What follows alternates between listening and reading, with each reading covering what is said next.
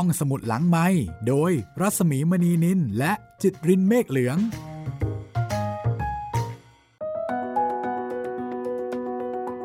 สวัสดีครับ กลับมากับห้องสมุดหลังไม้กันอีกครั้งหนึ่งนะครับ กับผมป๊อบจิตรินเมฆเหลืองนะครับ ก็ยังเป็นอีกวันหนึ่งที่ยังอยู่กับผม แล้วก็พี่ ๆ จากไทย PBS Podcast ท่านอื่น ๆ นะครับ อย่างที่ทราบกันว่า พี่หมีรัศมีมณีนินของเราก็ยังพักรักษาตัวอยู่นะครับ แต่ว่าไม่นานเกินรอครับ หวังว่าพี่หมีรัศมีคงจะกลับมาจัดรายการให้พวกเราฟังกันได้เร็วๆนี้แหละครับ มา เรามาพูดถึงผู้ต่างพบของเรากันในวันนี้ดีกว่านะครับ เราจะนำเสนอในตอนที่ชื่อว่า ตายแล้ว กลับมา กับเรื่องพระ ธุดงนะครับ โอ้โห ชื่อเรื่องแรกนี่หน้าหวาดเสียวหน้าหวาดกลัวมากเลยครับ ส่วนเรื่องพระธุดงค์นี่ก็มันมีเอลเมนต์ของความสยองขึ้นมาทันทีเลยเนาะ ถ้าพูดถึงผีก็ต้องมีพระ มีพระก็ต้องมีวัด มีวัดก็ต้องมีคนตาย แหมมันเชื่อมโยงกันไปหมดนะครับ อะ ไม่เป็นไร เรามาฟังเรื่องแรกกันก่อนดีกว่าครับ เรื่องตายแล้วกลับ มา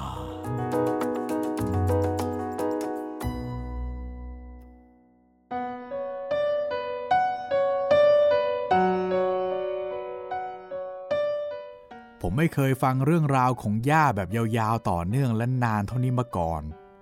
ครั้งนี้เป็นครั้งแรก ผมคิดว่าผมโชคดีที่ได้เป็นหลานคนแรกกระมัง ที่ได้ฟังเรื่องราวของย่าอย่างละเอียดเพียงนี้ ไม่รู้ว่าหลานคนอื่นๆ จะได้ฟังอย่างผมบ้างหรือเปล่า เรื่องราวที่ย่าเล่า สนุกราวกับได้ฟังนิยายหรือนิทานที่มีอยู่เฉพาะในหนังสือเท่านั้น คนกับวิญญาณ รักและผูกพันกันราวกับเรื่องจริง ย่าผมเป็นนักเล่านิทานเหมือนจริง นี่คือฉายาที่ผมตั้งให้ย่า ความรักความผูกพันของเพื่อนในยุคก่อนช่างยืนยาว และมั่นคงจริงๆ ผมไม่เคยคิดเลย ว่าเรื่องราวการตามหาเพื่อนที่ตายแล้วของย่า ให้คืนกลับมาอีกครั้งในตอนนี้ มันจะเกิดขึ้นกับเพื่อนของผมในอีกไม่กี่ปีต่อมา ตายไปแล้วแต่ยังกลับมา ช่างเป็นเรื่องตลกร้ายที่สุด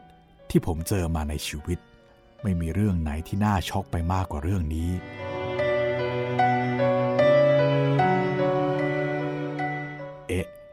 คือเพื่อนผู้น่ารักของผม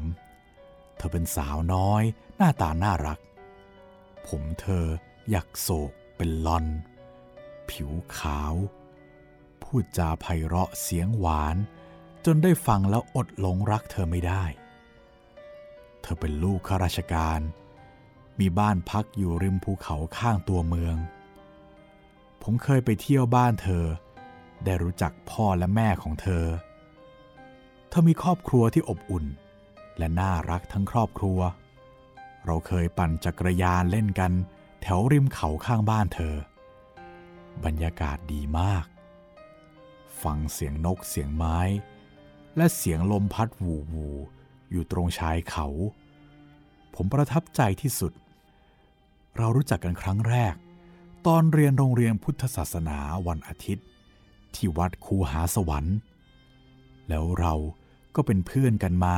จนจบชั้นมัธยมต้น เธอเข้ามาเรียนต่อที่กรุงเทพ แล้วผมก็ไม่ได้ข่าวคราวของเธออีกเลย หากยังคิดถึงเธออยู่เสมอ เมื่อผมจบชั้นมัธยมปลาย และได้เดินทางมาเข้าเรียนต่อที่วิทยาลัยครูสวนสุนันทาที่กรุงเทพ ผมมีโอกาสกลับบ้านปีละสองครั้ง คือช่วงปิดเทอมกลางและปิดเทอมใหญ่เท่านั้น ปิดเทอมใหญ่ปีที่สอง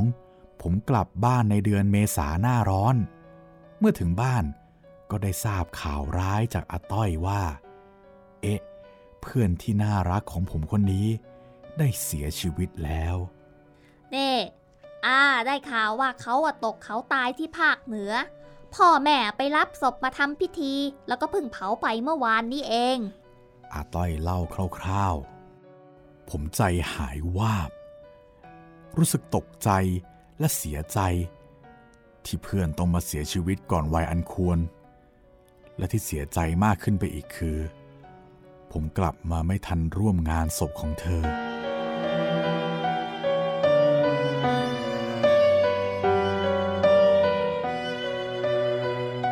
สมัยก่อน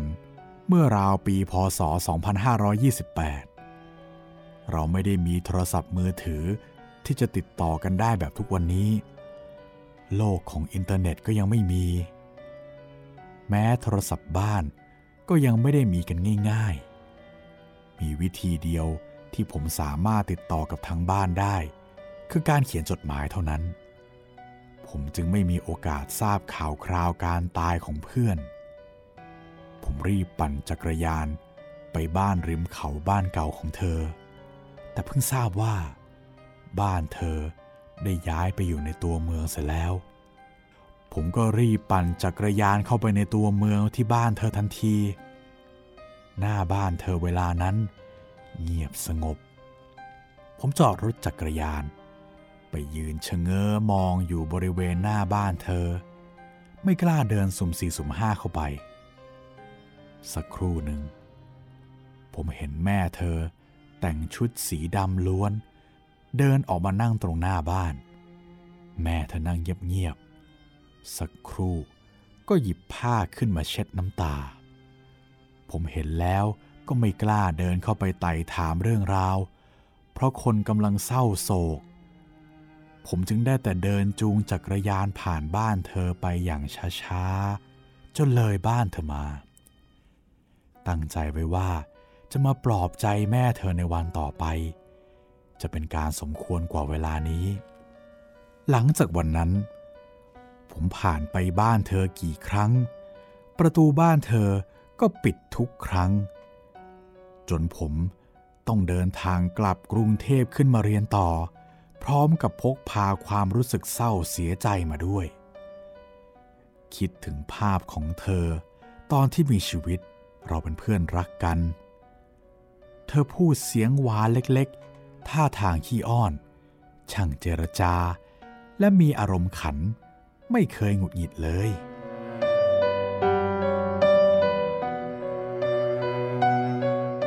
ตลอดระยะเวลาหนึ่งปีเต็มๆ ที่ผมทำใจกับการจากไปของเอ๊ะ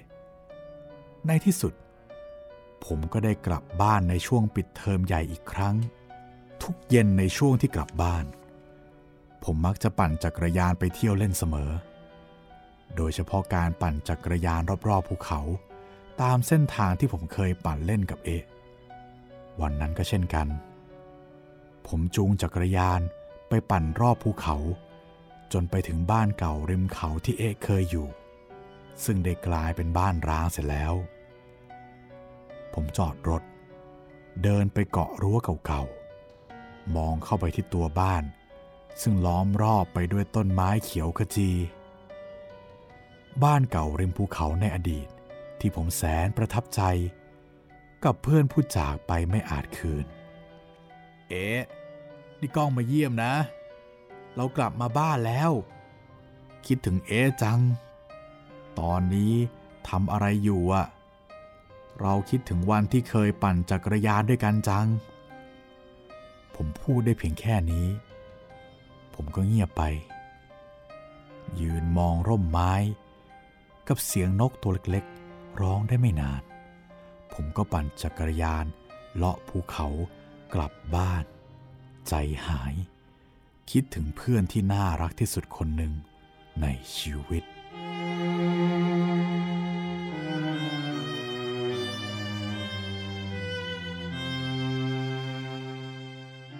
รุ่งเช้าเวลาเดิม ผมได้เวลาจูงจักรยานออกจากบ้าน พื่อปั่นชมวิวอีกครั้ง แต่วันนี้ปั่นออกนอกเส้นทางที่เคยปั่นมา เลาะริมคลองเข้าหมู่บ้าน แล้วแวะชมทุ่งข้างทางยามเย็นเซ็ตช่ำใจ เมื่อเพลิดเพลินกับการชมวิวแล้ว ก็ปั่นกลับทางบ้านเก่า ริมภูเขาของเอะเช่นเดิม แต่วันนี้ตะวันตกดินแล้ว ฟ้าสีเทาโรยตัวเข้ามา จากเส้นทางริมภูเขาที่เคยสวยงามยามกลางวัน ก็พลันวิเวกวังเวงหน้าสะพรึงขึ้นมาเสียกระนั้น ผมค่อยๆปั่นจักรยานไปตามจังหวะที่เร็วสม่ำเสมอ ไม่เร่งนัก เพราะจะเป็นการหลอกตัวเองจนเกิดกลัวจิตหลุดเสียเอง เสียงจักรยานดังก๊อกแก๊กก๊อกแก๊กเลาะริมเขา ไปจนถึงบ้านของเอะผมหันหน้าไปมองบ้านเอะทุกอย่างอยู่ในความสงบเงียบ บ้านอยู่ในความสงบเงียบ ดูวังเวงน่ากลัว ผมหันกลับ เร่งฝีเท้าปั่นให้พุ่งไปเร็วขึ้น โชคดีที่มีคนปั่นจักรยานอยู่ข้างหน้ากำลังสวนทางกับผม ผมใจชื้นขึ้น เฮ้ย คราวนี้มีเพื่อนแล้ว แต่เมื่อใกล้เข้ามาจึงเห็นว่าจักรยานคันนั้น มีผู้หญิงเป็นคนปั่น เขาปั่นช้าๆ พอใกล้กันมากขึ้น ผมจ้องไปที่เธอ เธอยกมือขึ้น เธอยกมือข้างหนึ่งขึ้นสูง ค่อยๆ โบกมือให้ผม แล้วเธอ ก็เรียกชื่อผมยาว เสียงยานครางก้องก้อง จะไปไหน ผมเห็นหน้าเธอชัด นั่นมันเอ๊ะ เพื่อนของผมที่ตายไปแล้วนี่นาเฮ้ย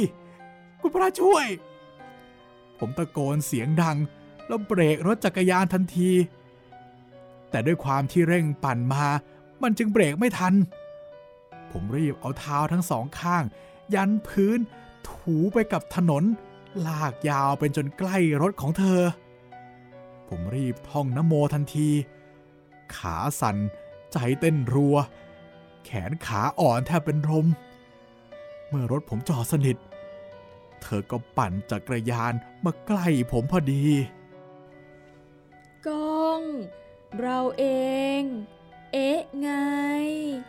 เสียงเธอยานคาง ยังหวานเหมือนเดิม ผมยืนนิ่ง หลับตาปีเฮ้ยเพื่อนหลอเข้าแล้ว นึกขึ้นได้ว่า สวมพระที่คอ จึงกำพระอธิษฐาน ขอให้ช่วยลูกช้างด้วยเถิด เอ๊ะ เอ๊ะอย่าหลอกเราเลย เราเรากลัวแล้ว เราจะทำบุญไปให้นะ ผมหลับตาพึมพำ ท่องนโมเสียงดังไปถึงยอดเขา เมื่อลืมตาขึ้นมา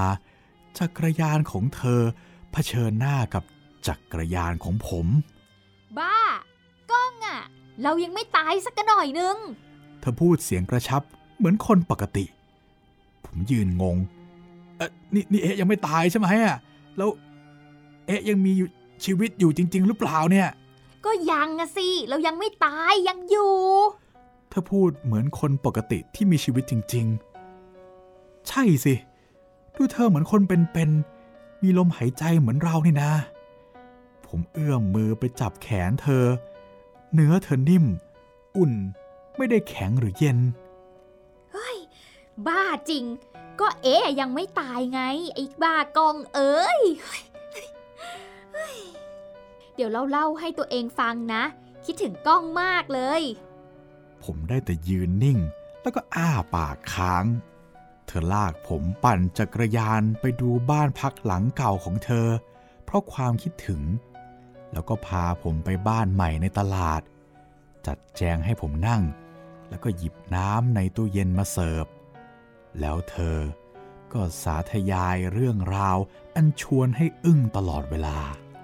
เราอะยังไม่ตาย พ่อกับแม่ก็เข้าใจผิด อย่าไปบอกใครนะ เดี๋ยวจะเล่าให้ฟัง เรื่องมันเป็นอย่างนี้ ตอนที่เราอะไปอยู่ที่กรุงเทพ เราก็เบื่ออยู่หอพักกับเบื่อมาก ก็เลยไปอยู่กับเพื่อนสนิทที่หอพักของเพื่อน เพื่อนคนนี้เขาชื่อนิด นิดอะเป็นเพื่อนที่ดีมากๆเลย คอยช่วยเหลือตอนที่เราลำบากอยู่เสมอ เขาเรียนอีกโรงเรียนหนึ่ง ทีนี้แม่นิดอะเกิดอุบัติเหตุรถชน อาการหนักอยู่ที่โรงพยาบาลที่ต่างจังหวัดที่ 8 ริ้ว เราก็เลยไปอยู่เป็นเพื่อนนิดที่โรงพยาบาลน่ะ ไปช่วยเฝ้าแม่เพื่อนตั้ง3อาทิตย์ แล้วก็ไม่ได้บอกใครไว้เลย ทีเนี้ยวันดีคืนดี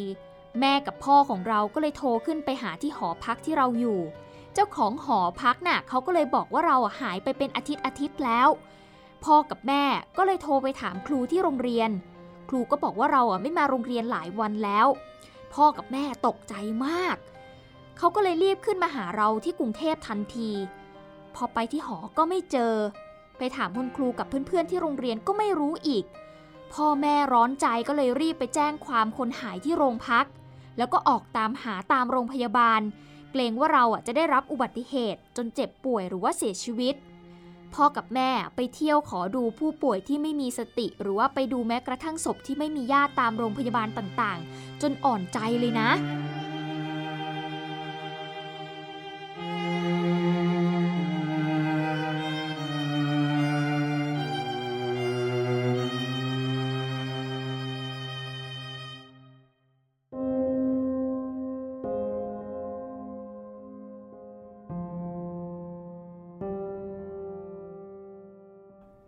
ฟังแล้ว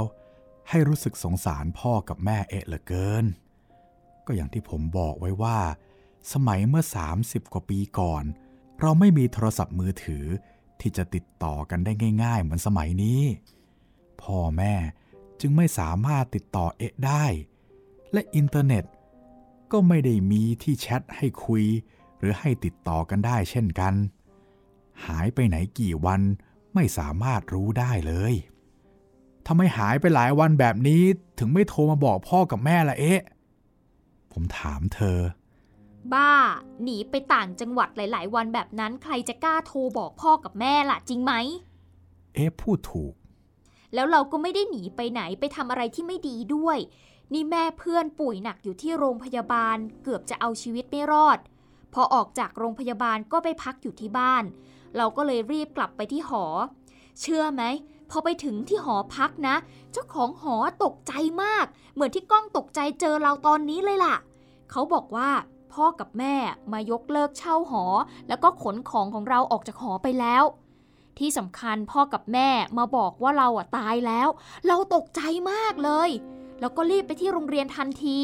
คุณครูกับเพื่อนๆ ก็พากันตกอกตกใจเหมือนกัน ครูบอกว่าพ่อกับแม่มาแจ้งว่าเราอะตายแล้ว แล้วก็เอาศพเราอะไปชาวปนกิจที่บ้านแล้ว เอ๊ะสายหน้า เอาแล้วทีนี้ทำไงล่ะ เฮ้ย แล้วศพนั่นคือใครล่ะ แล้วเรื่องเป็นยังไงต่อ ผมถามเอ๊ะด้วยความตื่นเต้น อยากรู้คำตอบสุดท้ายที่สุด พ่อกับแม่เขาก็เที่ยวตามหาเราไปเรื่อยๆ จนตำรวจอะติดต่อมาบอกว่ามีผู้หญิงวัยรุ่นตกเขาตายที่สุขโขทัยไม่รู้ว่าเป็นใคร ถ้าสงสัยก็ให้รีบขึ้นไปดูศพด่วน พ่อกับแม่ก็เลยรีบนั่งรถไปที่สุขโขทัย พอไปดูศพก็จำหน้าไม่ได้ เพราะว่าศพมีสภาพที่เปลี่ยนไปมากแล้ว ขึ้นอืดแล้วก็หน้าบวมเปลี่ยนไปมาก แต่พ่อเห็นว่าศพนั้นน่ะ มีผมอยากโศกคล้ายกับเราไง ก็เลยบอกตำรวจว่าน่าจะใช่ นั่นแหละพ่อกับแม่ก็เลยขอรับศพคนนั้นกลับมาที่ปักใต้ เพื่อที่จะเผา เพราะว่าคิดว่าเป็นเราแหละ โอ้ยคุณพระคุณเจ้าช่วย ผมเอามือตบหน้าผาก นี่ถ้าไม่เกรงใจ เอ๊ะ ผมคงยกเท้าขึ้นมาแทนมือไปแล้ว ความจริงอีกประการหนึ่งของบ้านเมืองเราในสมัยก่อนคือ เรายังไม่มีระบบตรวจพิสูจน์ DNA เพื่อหาความจริงว่าใครเป็นญาติใครหรือเปล่า มันไม่ใช่ความบกพร่องของเจ้าหน้าที่หรือระบบ แต่มันคือความไม่ก้าวหน้า ในระบบการตรวจสอบหรือคัดกรอง แยกแยะ หรือพิสูจน์ บุคคลตามหลักวิทยาศาสตร์แบบสมัยนี้ ตกลงว่าพ่อแม่ของเอ๊ะเนี่ยนำศพของใครไปเผาอะผมถามด้วยสีหน้าฉงนงงงัน เราก็ไม่รู้เหมือนกัน เอ๊ะเองก็มีสีหน้าแปลกใจไม่ต่างจากผม โถเอ้ย อีหนูเอ้ย ลูกเต้าเราใครกันละนั่นนะ พ่อแม่เอ๊ะ เลยกลายเป็นพ่อแม่บุญธรรม จัดการเอาศพมาเผาให้เสร็จเสร็จสับไม่รู้ว่าพ่อแม่จริงอยู่ไหน เขาคงหากันตลอดชีวิต ก็ไม่เจอลูกของเขาหรอก โถแม่หนูเอ้ย แล้วเอ๊ะ ก็เล่าต่อในตอนท้ายว่า พอเรารู้ว่าพ่อกับแม่เอาศพผิดตัวไปเผา เราก็รีบโทรศัพท์ไปหาพ่อกับแม่ทันที เมื่อปลายสายยกหู ก็มีเสียงผู้หญิงรับ เอ๊ะ จึงพูดไปอย่างกระอักกระอ่วนว่า แม่ แม่คะ นี่เอ๊ะนะ เอ๊ะจริง ๆ นะคะแม่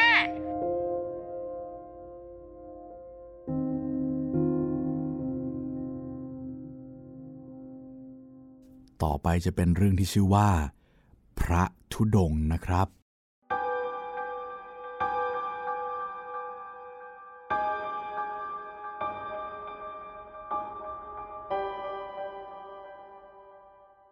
เอ๊ะเพื่อนผมไม่ได้ตายอย่างที่ใครๆคิด แต่คนที่ตายไปคือใคร นั่นคือสิ่งที่เราต้องคิด แต่สถานการณ์ทุกอย่าง มันเหมือนคนที่ตกกระไดพลอยโจรไปแล้ว ไม่รู้ว่าจะทำอย่างไรดี พ่อแม่เอ๊ะ คงเสียใจกับการตายของลูกไปแล้ว แต่คงช็อกในภายหลังที่ได้รู้ว่าลูกยังไม่ตาย หรือเหมือนตายแล้วเกิดใหม่อีกครั้งหนึ่ง นี่เกือบจะเป็นตลกร้าย นิยายสยองขวัญในโลกเรื่องหนึ่งทีเดียว ครอบครัวของเอ๊ะ ต้องพาเอ๊ะไปติดต่อราชการใหม่ ให้วุ่นวายว่าแท้จริงแล้วยังมีชีวิตอยู่ แล้วก็พาเอ๊ะ ไปตระเวนใส่บาตรทำบุญ รดน้ำมนต์อยู่หลายวัด กว่าพ่อแม่จะเรียกขวัญให้ตัวเองและลูกกลับมาได้ คงไม่ใช่เรื่องง่ายเลย เมื่อพูดถึงเรื่องการใส่บาตร ย่าผมเป็นผู้หนึ่งที่ชอบใส่บาตรเป็นชีวิตจิตใจ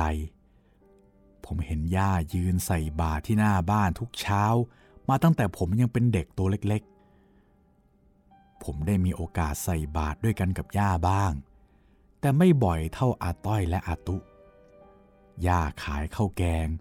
ทำบุญอย่างง่ายที่สุด ก็คือการนำข้าวแกงที่จะขายในวันนั้น มาใส่บาตรพระก่อนทุกเช้า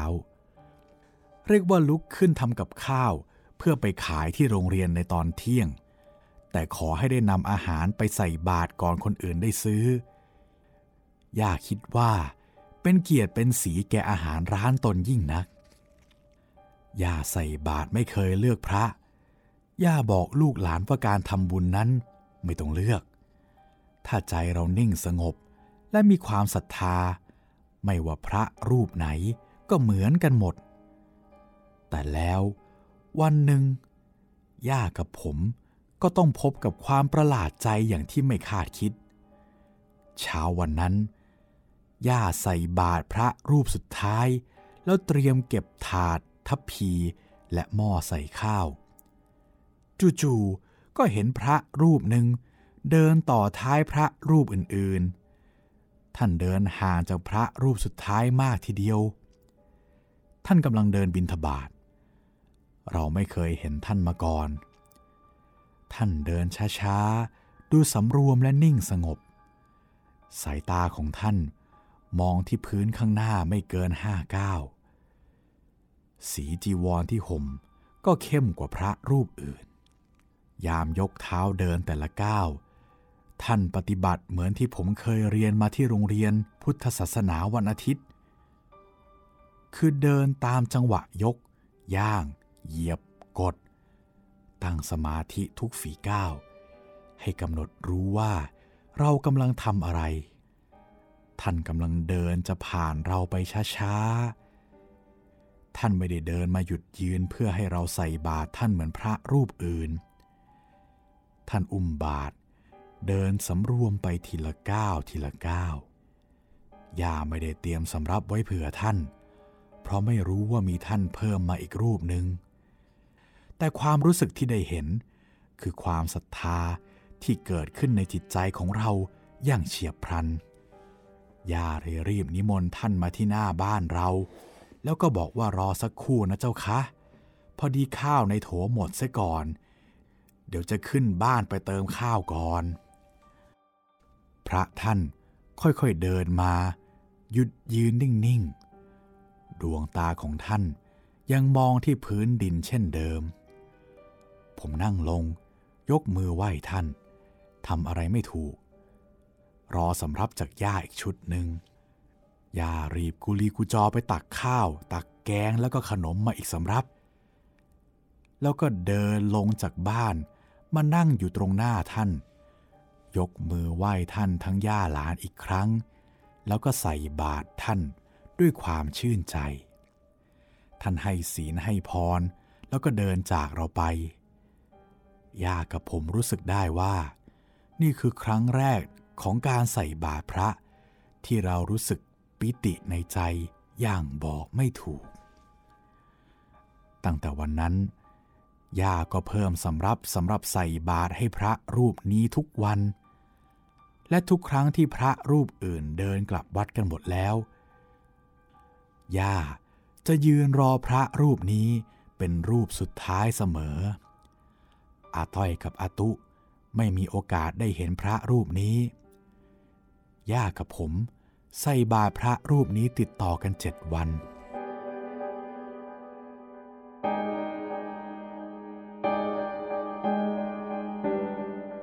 บ่ายแก่ๆวันหนึ่งที่โรงเรียนเลิกแล้ว ผมไปเตะฟุตบอลกับเพื่อนๆที่ลานวัด ใกล้ปากทางเข้าป่าช้าท้ายวัด ลูกฟุตบอลหลุดกระเด็นเข้าไปในป่าช้า ที่เต็มไปด้วยต้นไม้ใหญ่ร่มครึ้มไม่มีใครกล้าเข้าไปเก็บ เราจึงเป่ายิงฉุบเสียงดวง สุดท้าย ผมเป็นคนเป่าแพ้ จึงต้องวิ่งไปเก็บลูกฟุตบอล การเข้าไปในป่าช้า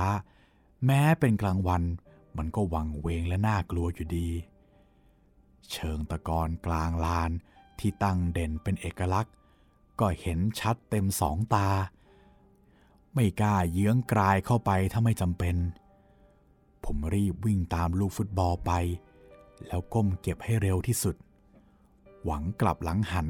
แล้วใส่เกียร์สุนัขโกยอ้าวเต็มที่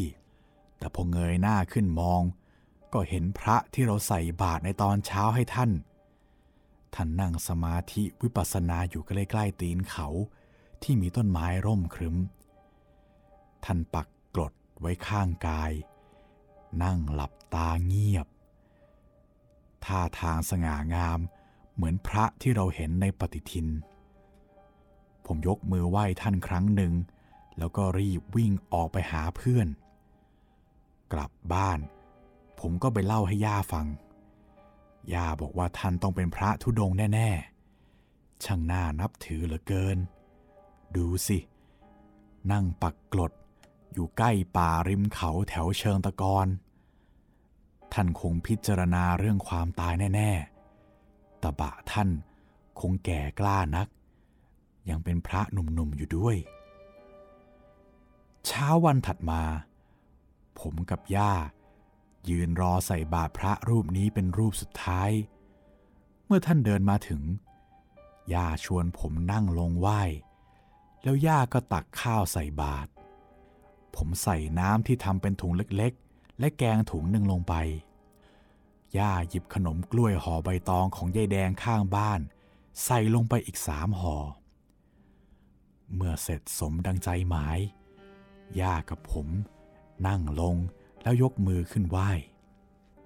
ในบาทของท่าน ไม่มีอะไรอยู่เลย ก่อนหน้าที่เราจะใส่บาทท่าน นี่คนอื่นๆไม่ใส่บาทท่านเลยเหรอเนี่ย โยมเอ้ยเขาอีกคนหนึ่งรอรับของที่โยมใส่บาทอยู่ไกลๆนะโยมนะ ไม่ยอมไปไหนสักที รอที่จะช่วยให้สัญญาของโยมเป็นจริงจนสำเร็จนั่นแหละ พระท่านพูดเพียงนี้ ย่าเงยหน้าขึ้นทันที หน้าตาย่าดูประหลาดใจ และกำลังจะเอ่ยปากถามท่าน แต่ท่าน กลับเดินจากไปเสียแล้ว ผมถามย่าว่าพระพูดอะไร ผมไม่เข้าใจ ย่าคิดทบทวนสักครู่ แล้วรำพึงว่า สงสัยพี่มอนแน่ ๆ เลย ผมก็เลยถามย่าว่าพี่มอนไหน ย่าก็บอกว่า พี่มอนที่ย่าเคยเล่าให้ฟังว่าคือหนึ่งในกลุ่มเพื่อนย่าสามคนที่สนิทกันมาก ๆ ยังไงเล่า แล้วมาตายเสียอีกคนในภายหลังนั่นไง ผมถึงกับร้องอ๋อ แต่ผมก็แปลกใจว่า คนชื่อมอนจะเกี่ยวอะไรกับเรื่องที่พระท่านพูดนี้ น่าสงสัยจริง ๆ บ่ายวันนั้น หลังจากย่าขายข้าวแล้ว ย่าไม่ยอมไปไหน พอโรงเรียนเลิก ก็รีบจูงมือผมเดินเข้าวัด เพื่อไปกราบพระรูปนั้น แล้วถามถึงเรื่องที่ท่านเอ่ยขึ้นเมื่อเช้าให้กระจ่างใจ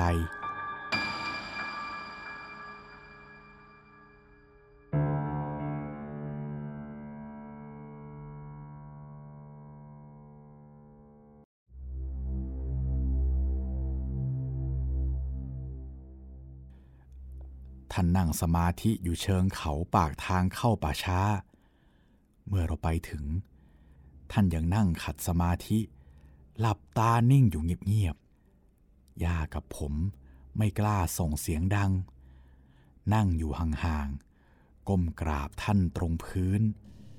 ท่านยังคงหลับตาเงียบย่ากระซิบบอกผมให้ลุก แล้วชวนกันหันหลังกลับ เพราะเกรงจะมารบกวนท่าน นั่งก่อนสิโยม มีอะไรไม่ต้องรีบร้อนหรือเกรงใจ เสียงท่านลอยมา ย่าเลยถามพระท่านว่า อยากจะมาเรียนถามเรื่องบางเรื่องจากหลวงพี่ เรื่องที่หลวงพี่พูดไว้ตอนที่ใส่บาตรตอนเช้า พระท่านยิ้ม ไม่ได้มองหน้าย่า ด้วยท่านอาจคิดว่าไม่เหมาะสม ท่านมองเหมือนตอนเดินบินทบาทคือมองพื้น แล้วท่านก็พูดว่า ขอให้โยมหมั่นสร้างกรรมดีมากๆ การกระทำกรรมดีจะส่งผลให้เรามีความสุขและสบายใจ อย่าคาดหวังว่าทำกรรมดีแล้วจะได้ขึ้นสวรรค์ เพราะสวรรค์ก็อยู่ในใจของโยม กรรมดีที่เราทำในชาตินี้ อาจส่งผลไปถึงชาติหน้า กรรมของชาติปางก่อน ก็อาจย้อนมาสนองเราในชาตินี้ โยมเคยได้ยินไหม เรื่องที่ได้ทำกรรมดีร่วมกันในชาตินี้ แล้วเราอาจได้พบกันในชาติหน้า หรือไม่ว่าชาติไหน หากเคยทำกรรมดีร่วมกัน ก็จะได้กลับมาพบกัน วนเวียนกันไปเป็นสังสารวัตรโยมกับเขาผูกพันกันมานาน กี่ปีกี่ชาติไม่อาจรู้ได้ แต่กรรมดีที่ทำร่วมกันมา จะส่งผลให้ความยากลำบาก และความทุกข์จากการพลัดพราก ค่อยๆคคลี่คลายในภายหลัง คนหนึ่งจากไปเพื่อใช้กรรมให้หมดแล้วรอเกิดใหม่ อีกคนหนึ่งยังไม่ยอมไปไหน เพราะห่วงใยและยึดมั่นในความรัก โยมลำบากและทุกข์ยากมานานแล้วในชาตินี้ มันทำกรรมดี แล้วความดีจะตอบแทนในภายหลังนะโยมนะ ย่าไม่พูดอะไร คงได้คำตอบที่สว่างกระจ่างใจแล้ว ผมฟังไม่เข้าใจว่าท่านหมายถึงอะไร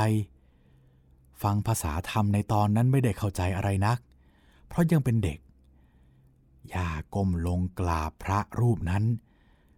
รีบกราบลาท่าน แล้วพาผมกลับบ้าน ย่าเดินพูดคนเดียว ก่อนจะออกจากประตูวัดว่า พี่มอนของน้อง น้องไม่เคยคิดเลยว่าพี่จะเป็นห่วงน้องเพียงนี้ ผมมองย่าพูด ก็ยิ่งงงเป็นสองเท่า ผู้ใหญ่นี่เขามีอะไรที่ลึกลับซับซ้อนกันจริง ๆ แล้วย่า ก็จูงผมกลับบ้านไปเตรียมตัวทำอาหารขายในวันรุ่งขึ้นต่อไป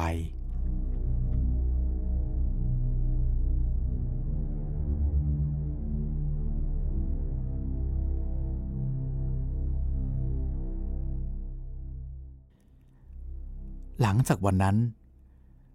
เรารอจะใส่บาตรให้พระธุดงค์รูปนั้น แต่ท่านไม่ยอมออกมาบิณฑบาตอยู่หลายวันเเดือดร้อนถึงสีกาคลี่ คือย่าของผม ที่เป็นห่วงพระว่าท่านจะอาพาธหรือเป็นอะไรทำไมถึงไม่ออกมาบิณฑบาตหลายวันแล้ว อุตสาตระเตรียมอาหารไว้ให้ท่านทุกเช้า ไม่ทันเที่ยง ย่าก็รีบดึงมือผมไปหาท่าน วันนั้นเป็นวันอาทิตย์ ผมเพิ่งเรียนพุทธศาสนาวันอาทิตย์ แต่งชุดขาวเสื้อขาวกางเกงขาว ผูกโบสีชมพู สีหวานแหวว เดินตามย่าไปที่พระท่านมาปักกฎทุดงที่เดิม แต่วันนั้นท่านไม่ได้อยู่ที่นั่นเสียแล้ว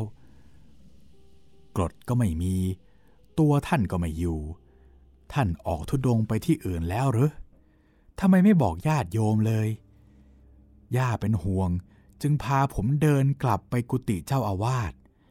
หวังไปถามข่าวคราวของพระรูปนี้ หาพระธุดงที่ไหนละโยมคลี วัดเราเนี่ย ไม่มีพระธุดงมานานแล้ว ถ้ามีพระธุดงมาอาตมาต้องรับรู้สิ โยมตาฝาดไปหรือเปล่า เห็นพระในวัดองค์ไหนเป็นพระธุดงไปแล้วเหรอเจ้าอาวาสท่านย้ำว่าไม่มีพระธุดงที่เราตามหา ย่าบอกอย่างไร ท่านก็ยังยืนยันว่าไม่มี สุดท้าย ย่าต้องจูงผมไปแอบถามพระที่อยู่ในกุฏิปากทางเข้าป่าช้า พระรูปนั้นก็บอกว่าไม่มี ท่านไม่เคยเห็นพระธุดงค์ที่ไหนสักรูป ย่ากับผมมั่นใจว่าเราได้พบกับรูป ย่ากับผม มั่นใจว่าเราได้พบกับพระรูปนั้นแน่ ๆ ย่าต้องการหาสมัครพักพวกมายืนยันกับเจ้าอาวาส ย่าจึงชวนผมไปถามชาวบ้านที่ตักบาตรในตอนเช้า พวกเขาต้องรู้และต้องเคยตักบาตรพระรูปนั้นบ้างแน่ๆ แต่เมื่อเดินไปถามทุกบ้าน ทุกคนทำสีหน้างุนงง พร้อมบอกว่าไม่เคยเห็นพระตามที่ย่าบอก แล้วพวกเขาก็ไม่เคยได้ใส่บาตรพระรูปนี้ ย่ากับผมเริ่มประหลาดใจ แต่ย่ายังไม่ยอมแพ้ ต้องพิสูจน์ให้ทุกคนได้เห็น สุดท้ายย่านึกขึ้นได้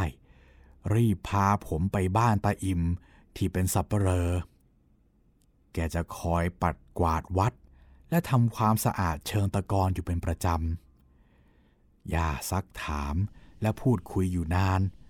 ตาอิมก็บอกว่าไม่มีพระที่เราพบเจอเช่นกัน แต่พอเราจะกลับตาอิ่มถึงได้เอ่ยขึ้นด้วยความทรงจำที่แทบจะเลือนลาง เออเออเออแม่คลี่แต่ก็เคยมีนะ มันนานหลายสิบปีมาแล้วนะแม่คลี่สักห้าสิบกว่าปีมาแล้วละตั้งแต่ฉันยังเป็นหนุ่มอยู่เลย วัยรุ่นไก่กระทงนูนแน่พระที่แม่คลีบอกลักษณะนั้น ฉันว่าคล้ายกับพระที่ฉันเคยเจอนะ แต่มันห้าสิบปีมาแล้ว แม่ฉันก็เคยใส่บาตรให้พระรูปหนึ่งในตอนนั้น ท่านเป็นพระมาจากภาคกลาง เดินทุดดงมาเรื่อยๆ จนถึงวัดที่บ้านเรา และมานั่งปักกรดอยู่ตรงที่แม่คลีบอกนั่นละ ชาวบ้านชาวช่องเนี่ยนับถือท่านมาก ท่านฉันมือเดียว นั่งวิปัสสนาอยู่ที่นั่นตลอดเวลา ตอนเดินบินทบาทพระรูปอื่นเดินแซงหน้าท่านหมด ท่านออกบินทบาทตั้งแต่เช้ามืด แต่กว่าจะกลับวัดตะวันก็แจงแล้ว เพราะท่านเนี่ยเดินทำสมาธิของท่านไปตลอดทาง ชาวบ้านร้านรวงศรัทธาท่านมาก รอแต่จะใส่บาตรท่าน พอบาตรท่านมีอาหารพอฉัน ท่านก็ไม่รับอาหารเพิ่ม ได้แต่ให้ศีลให้พรคนที่มารอใส่บาตรแล้วก็บอกว่า ให้นำข้าวไปถวายที่วัด เพราะมีคนยากจนอีกมาก จะได้ให้เขาเป็นทาน ท่านเป็นพระปฏิบัติดีปฏิบัติชอบ ท่านสอนให้ชาวบ้านไม่งมงาย ไม่ดูดวงใคร ไม่ดูดวงให้ใคร แล้วก็มันทำสมาธิและสวดมนต์เป็นประจำ และต้องทำมาหากินโดยสุจริต แต่ก็น่าเสียดายที่อยู่ๆท่านก็มาละสังขารของท่านเสีย ท่านละสังขารขณะที่ท่านนั่งปักกรดในท่านั่งวิปัสสนาอยู่ตรงนั้นละ มันน่าแปลกนะที่แม่คลีมาพบเห็นพระธุดงมานั่งที่เดียวกันกับพระรูปนั้น แต่ฉันเข้าวัดทุกวัน เดินผ่านเชิงตะกอนกลับมาบ้านทุกวัน ไม่เคยเห็นพระอย่างที่แม่คลีบอกเลย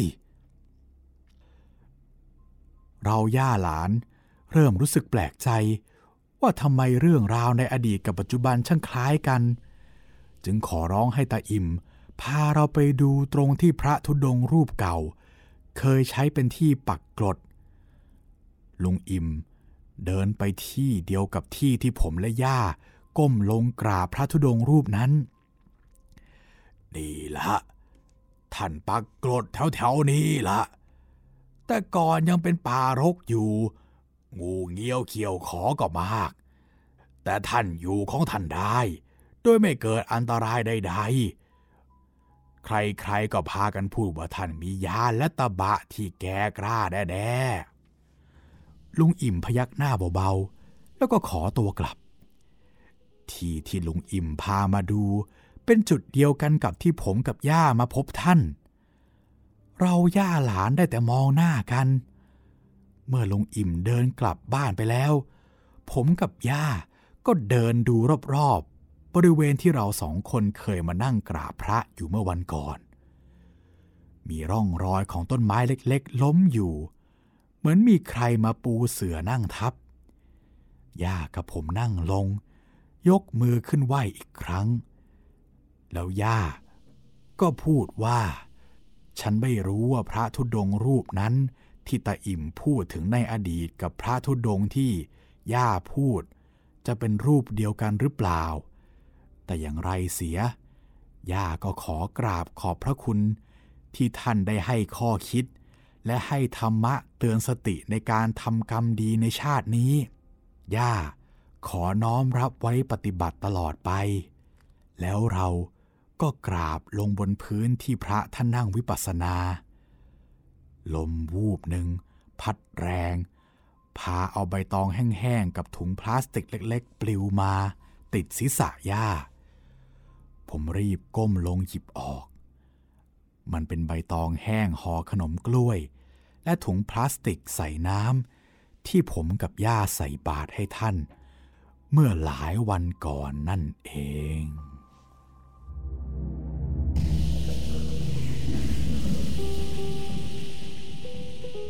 ก็จบลงไปอีกตอนหนึ่งนะครับสำหรับผู้ต่างพบของครูข้างวังนะครับ ยังไงพบกับพวกเราตอนใหม่ ๆ กันได้ ทุกวันจันทร์วันพุธและวันศุกร์ทางไทย PBS Podcast ทั้งทางเว็บไซต์ แล้วก็ทางแอปพลิเคชันของไทย PBS Podcast นะครับ ส่วนทางช่องทางอื่น ก็คือทาง YouTube นะครับ ส่วนมีหลายคนถามมาว่าจบเล่มนี้ไปแล้วแล้วระหว่างที่พี่หมียังต้องพักรักษาตัวอยู่เนี่ย จะเล่าเรื่องอะไร ก็ต้องขอบอกเลยนะครับว่า เราคงจะพักรายการไว้จนกว่าพี่หมีจะกลับมาได้นะครับ แต่ก็ไม่ต้องกังวลนะครับว่าจะไม่มีอะไรฟัง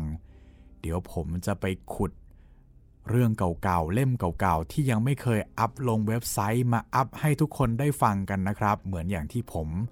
อัพพม่าเสียเมืองไปให้แล้ว ยังไงวันนี้ผมและก็ทีมงานก็ต้องขอลาไปก่อนนะครับ สวัสดีครับ